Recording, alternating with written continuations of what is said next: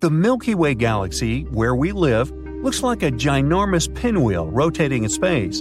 It's a spiral galaxy that appeared around 14 billion years ago.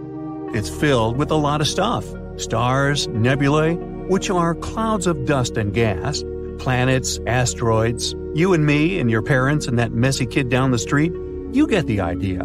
And all these fan out from the center of the galaxy in long spiraling arms. A marvelous view. The Milky Way is about 100,000 light years across, and it takes our Sun, along with all the solar system, 250 million years to make one revolution around the center of our home galaxy. Wow, that's a big lap.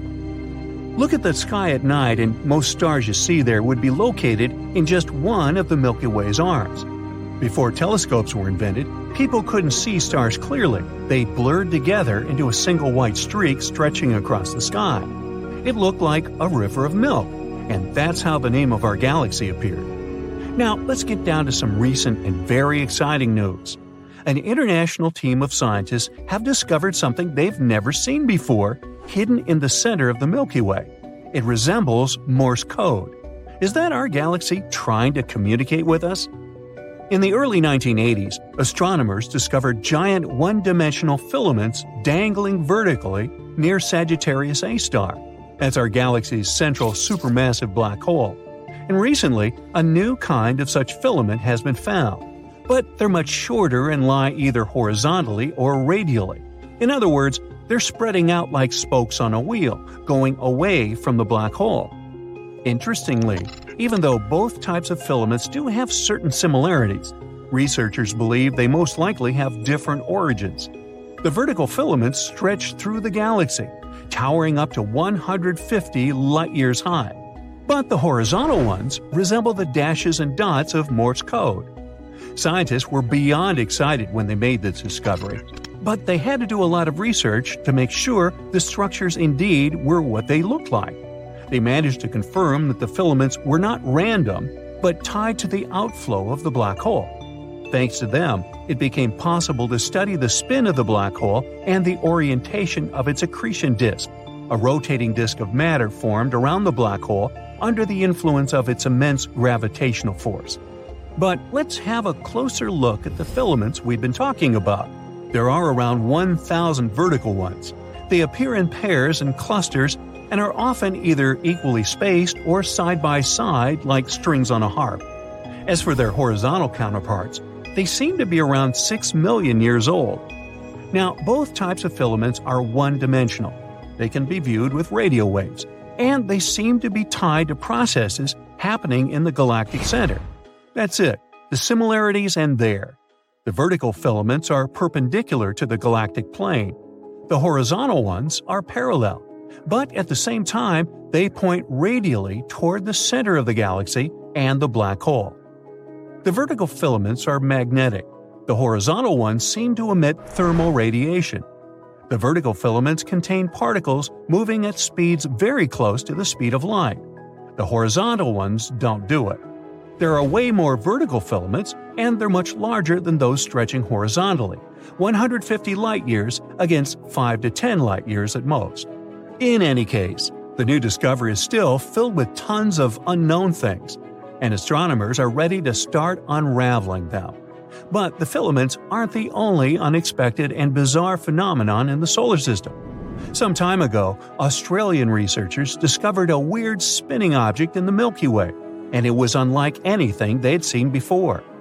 This object released massive bursts of radio energy three times every hour. And even though there are other objects that switch on and off, for example pulsars, such frequent pulsation has never been observed before.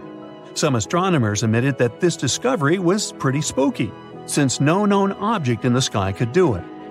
Research teams started working on the discovery and found out that the object is likely to be 4,000 light years away from Earth. It's also super bright and has an incredibly strong magnetic field. And still, if you do all the math, not me, you'll discover that it isn't supposed to have enough power to produce such radio waves every 20 minutes. The theories about the origin of this mysterious object vary. Some experts claim it could be an ultra long period magnetar, whatever that is. Others think it might be a white dwarf or the remnants of a collapsed star. But it also might be something we've never heard about, an entirely new type of object. But one thing is clear astronomers managed to observe the signal across a wide range of frequencies, which means it has a natural origin and isn't something artificial. Now, there's another mystery about the Milky Way. Hey, what can I say? It's a mysterious place. Around 15 years ago, astronomers launched the Fermi Gamma Ray Space Telescope. Gamma rays are an incredibly high energy form of light. That's why, when you observe the sky through the gamma ray telescope rather than with your own eyes, the difference is dramatic. So, when astronomers started to use the telescope, they noticed that the center of our galaxy emitted much more gamma radiation than, for example, its outskirts. To put it simply, something is growing incredibly brightly right in the middle of the Milky Way. But the most perplexing thing is that no one has been able to find a plausible explanation for this phenomenon for almost a decade. Some astronomers suggested that the central region of the Milky Way was glowing with such intensity because the dark matter was getting destroyed there. While no one has ever observed dark matter annihilation, scientists have been hypothesizing about this phenomenon for a long time. Naturally, we wouldn't be able to see dark matter itself, but the process could be producing the radiation the gamma ray telescope has spotted. That's how it could be happening. If particles of dark matter collided, just like ordinary matter particles do in particle accelerators, they would annihilate one another, and as a result, they would burst into a shower of other particles, including the ones that make up gamma rays. But that's where the problem lies. If the mystifying glow was created by the annihilation of dark matter, then gamma ray particles would get distributed evenly in space. Instead, they gather together in clumps.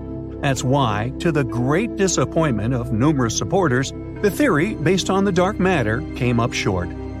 There is an alternative explanation of why the Milky Way is glowing. The culprit might be a group of millisecond pulsars, which are neutron stars spinning incredibly fast. And when I say fast, I mean about 1,000 times per second. The theory that the glow is caused by millisecond pulsars is quite plausible.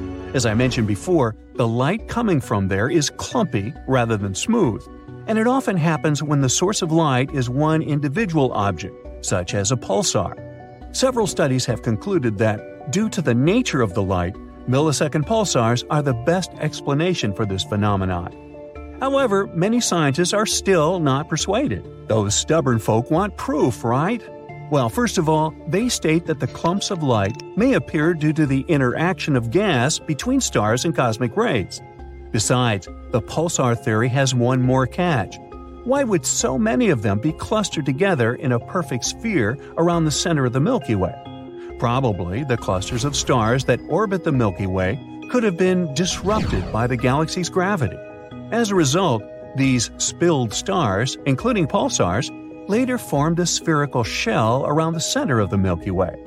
But, in fact, the whole picture looks like something completely different from both pulsars and dark matter. It leaves scientists with more questions than answers, and all that's left to do is a lot more research and testing.